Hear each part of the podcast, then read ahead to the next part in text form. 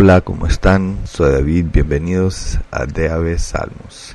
Hoy es el domingo 25 de febrero, vamos a leer el Salmo 31 sobre los próximos tres días. Hoy leemos versos 1 al 8.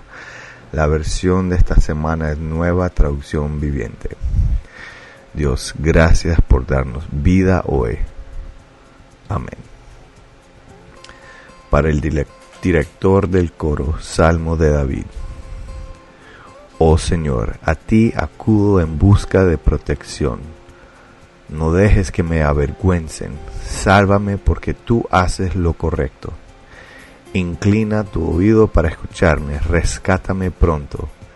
Sé mi roca de protección, una fortaleza donde estaré a salvo. Tú eres mi roca y mi fortaleza.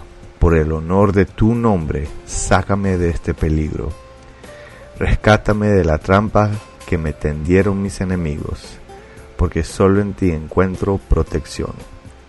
Encomiendo mi espíritu en tu mano. Rescátame, Señor, porque tú eres un Dios fiel. Detesto a los que rinden culto a ídolos inútiles. Yo confío en el Señor. Me gozaré y me alegraré en tu amor inagotable porque has visto mis dificultades y te preocupas por la angustia de mi alma. No me entregaste a mis enemigos, sino que me pusiste en un lugar seguro.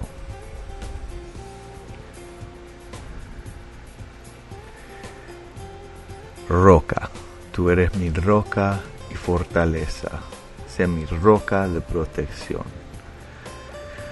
Un lugar seguro la verdad en, la, en mi vida es que muchas veces busco tener seguridad en cosas que no son de Dios, son cosas creadas. Pero nuestro lugar seguro existe donde Dios es la roca. Muchas veces hago mi propia fuerza la roca. Hago el dinero la roca me repito mucho lo que he dicho todo este año, pero tenemos que hacer que Dios sea nuestra roca. Si yo soy mi propia roca, no dura. Dios es roca eterna. Es lógico poner confianza en algo eterno y no algo temporal. Dios, yo sé, yo creo que tú eres la roca, que tú eres la verdad.